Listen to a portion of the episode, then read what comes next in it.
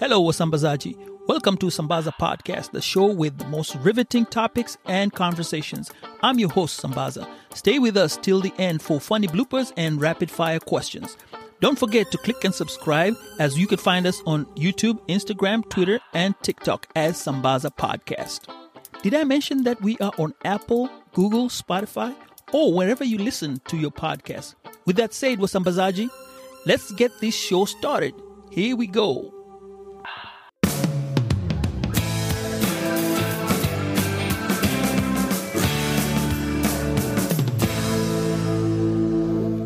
Hello, Sambazaji. This is Sambaza with the Sambaza podcast. Today is day two of the Black History Month in my own perspective. Now, I'm just going to throw in a little bit of trivia today with regard to what Black History Month is. Now, first one, and this is sourced from Google Facts. You can always get them from there. William Tucker, son of indentured servants from Great Britain, was the first recorded African child to be born in the colonies, and this was back in 1624. And Vermont was actually the first colony to ban slavery in 1777. And lastly, in the 1770s, a Quaker named Anthony Benezet created the first school for African American children. That's an interesting start.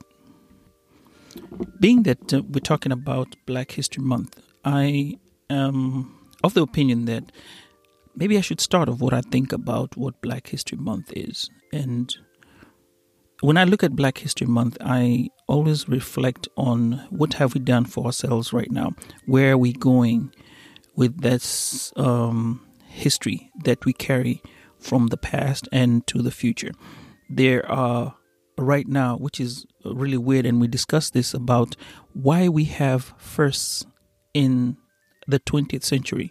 We just had a first black president, and also we have people getting into politics and we have first there's always a first in doing this a first in doing that and we're in the 20th century. What is it that we're doing or is it that we have more access to a lot of stuff? And there is a lot of options that uh, we are aware of that we can take advantage of as african americans and then be able to manifest those to be actually um, ways that we can go out to do things.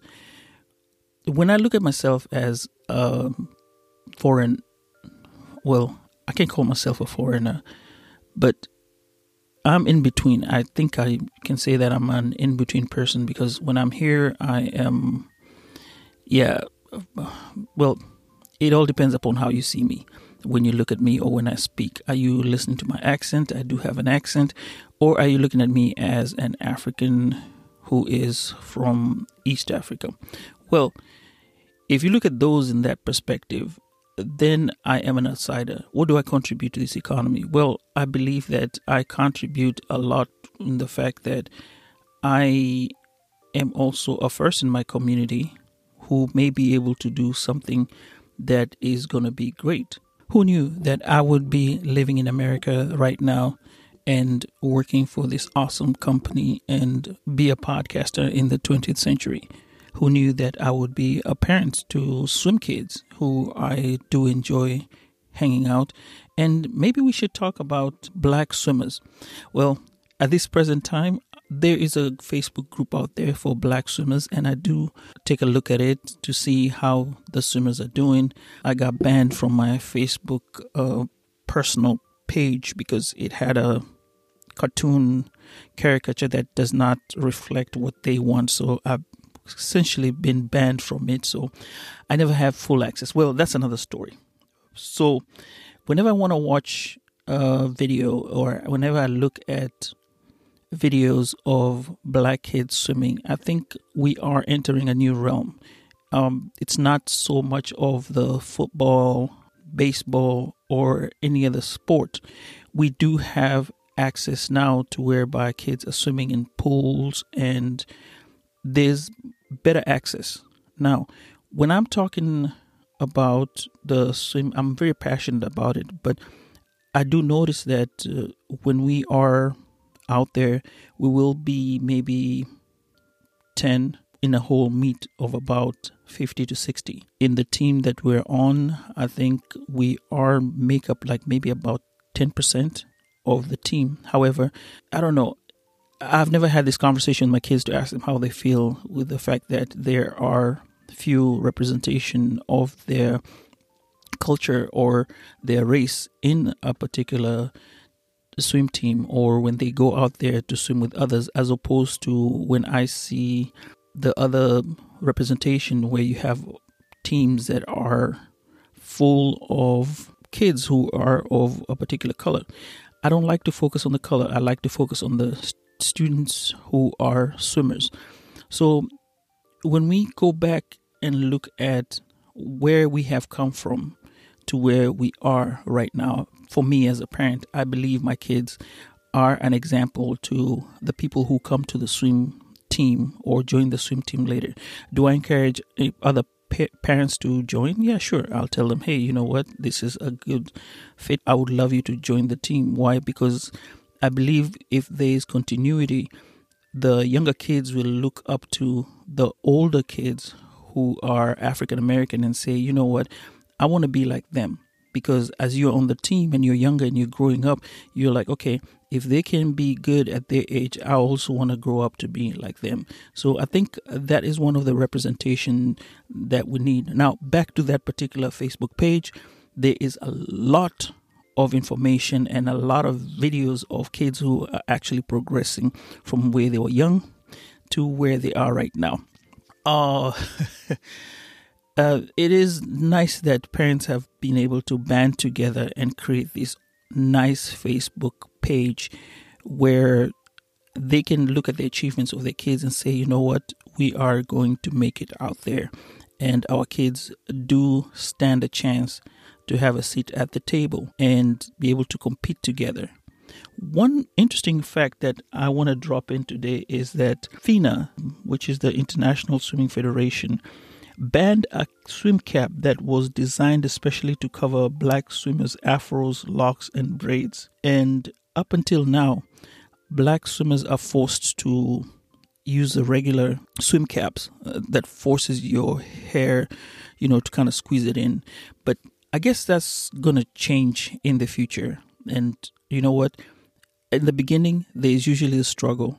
I'm hoping in the future that there'll be an adaptation of what we have right now. Let's look at the female swimmers that are accomplished right now. There is Simone Manuel, Alice Dearing, and Maritza Correia. Actually, Maritza Correia is the first Puerto Rican to represent the United States in the Olympics, so that was an achievement. Alice Dearing, she was oh she is a British swimmer and specializes in open water events. Simone Manuel is an American professional swimmer who specializes in freestyle events. So there you go. Those are the female swimmers that we have in the now. Looking at the black swimmers, the most accomplished one is going to be Cullen Jones, who's an American swimmer. He is an Olympic gold medalist. There is a young, another young guy who is actually coming up. I can't say young guy, but a young man, and he is the name of Reese Whitley, who is the future of U.S. swimming. The boy stands at six foot nine and is really, really good that's what I have regarding the swimmers of the new generation who are African Americans, and I am hoping to see more and more representation on the American swim team when they go to the Olympics or whichever events they are out there. So, shout outs to all the swimmers out there, and this is it for day two of Black History Month as I talk about swimmers and, well, I talked about myself as a person from East Africa and I fell into talking about my kids. Well, I'm proud of them and I wish them well. So, Stephen and Stephanie, this one's for you for Black History Month, and I'm hoping that you become excellent in whatever you do in the future. Thank you, Asambazaji, and catch you on the next episode.